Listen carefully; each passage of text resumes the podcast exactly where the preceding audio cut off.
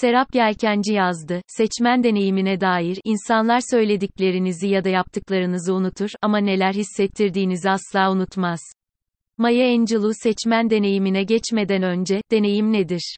Şeyler arasındaki etkileşimlerin, algı ve duygularının toplamıdır. Bir şey ile başka bir şey arasında her zaman bir etkileşim vardır. Çünkü kuantum perspektifiyle bakabildiğimizde her şey birbiriyle zaten ilişkilidir. Daha basit açıklamak için örneklemek gerekirse, bir özne ile bir nesne arasındaki etkileşimi düşünebiliriz. Öznemiz bir insan olsun Ayşe diyelim, nesnemiz ise bir işletme olsun ona da Ayşelik diyelim. Ayşe ile Ayşelik markası arasında bir etkileşim vardır.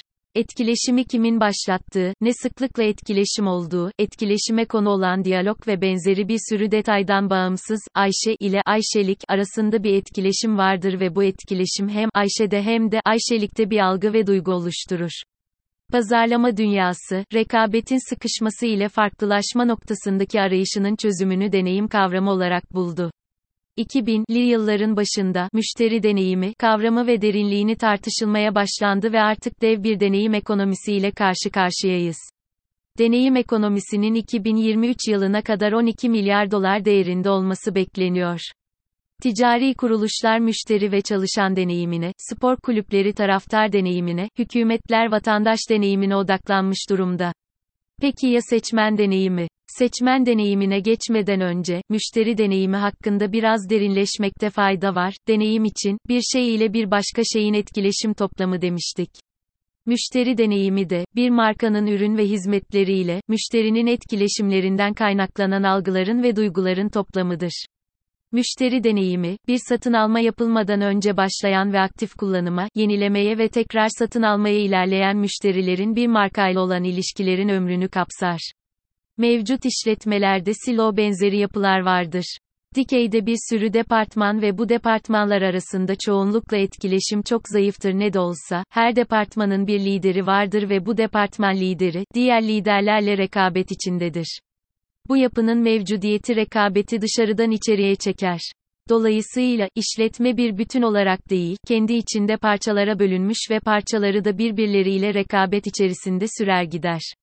Müşteri deneyimi ise, bu silo yapısına yataydan girerek, silolar arasındaki rekabeti içeriden dışarıya odaklar diye özetleyebiliriz.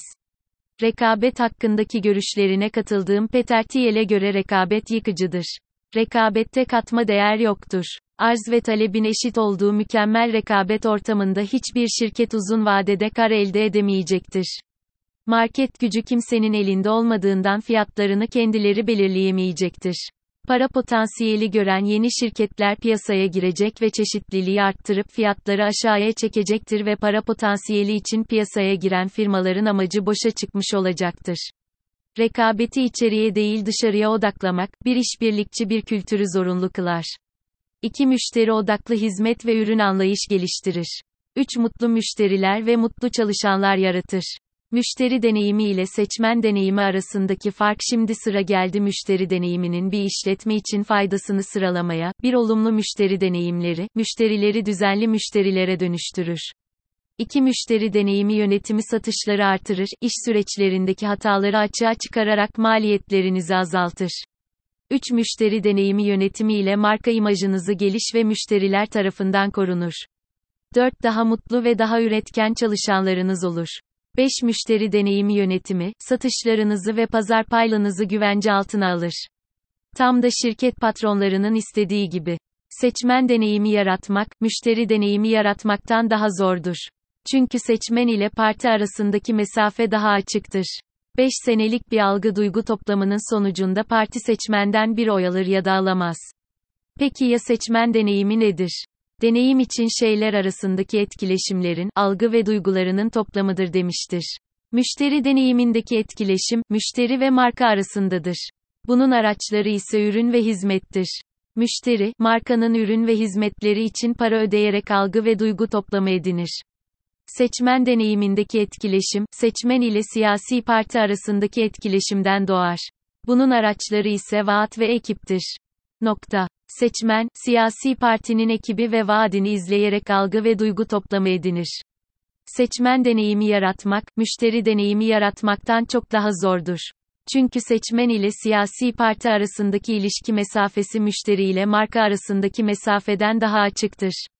Seçimlerin ortalama 4.5 yılda bir yapıldığını düşündüğümüzde ve 4.5 senelik bir algı ve duygu toplamının bir sonucu olarak siyasi parti seçmenden bir oy alır ya da alamaz. Algı ve duygu toplamının seçmen deneyimini oluşturduğu bir gerçeklikte, siyasi partilerin neden seçmen deneyimi ve vatandaş deneyimi odaklarında olmadığını anlamak zor. Siyasi partilerin hiçbirinde böyle bir farkındalık olmaması, seçmende algı ve duygu toplamı olmaması anlamına gelmemektedir. Markalarda pazarlama dünyasında anket yapıyordu, hatta esnaf ziyaretine benzetebileceğimiz gizli müşteri çalışmaları da vardı. Demem o ki sadece anket yaptırmak ve esnaf ziyareti yapmak, seçmen deneyimini kapsamaz.